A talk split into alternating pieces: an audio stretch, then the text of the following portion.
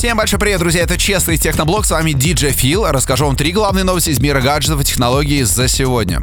Надеюсь, вы в курсе, что компания Samsung совсем недавно анонсировала новый классный смартфон, у которого всю переднюю часть занимает экран. Ну, точнее так, есть в верхнем правом углу дырочка для фронтальной камеры. Это смартфон Galaxy A8s. Кстати, это первый смартфон от Samsung без аудиоджека. Сзади тройной модуль камеры на 24, 10 и 5 мегапикселей, фронтальная на 24 мегапикселя. Snapdragon 710 достаточно свежее и хорошее решение, но самое важное, друзья, это цена.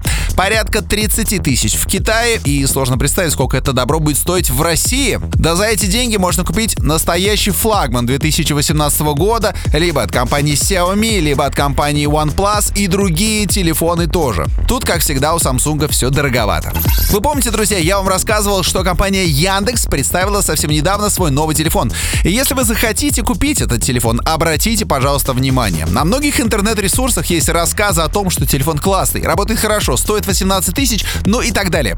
Но есть и другие обзоры, в которых рассказывается о том, что не все это хорошо, что телефон притормаживает, ну или прямо вообще медленно работает, камера тоже так себе и, короче, не очень.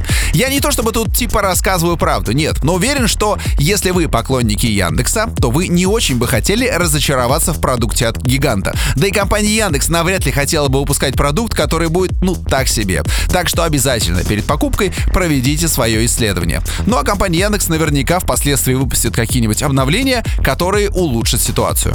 Германия осталась без айфонов 7 и 8.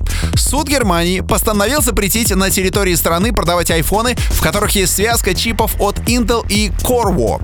Таким образом, с продаж будут сняты iPhone 7 и iPhone 8. А виной всему стал иск от компании Qualcomm. Производитель чипа говорит о нарушении сразу нескольких патентов в iPhone. С одной стороны, вы скажете, ну и какая нам разница, что там в Германии? А с другой стороны, я вам отвечу. То, что произошло в Германии, всегда может произойти и в России. А на этом у меня все. Это был честный техноблог. Меня зовут DJ Фил. Берегите свои гаджеты, и они прослужат вам долго.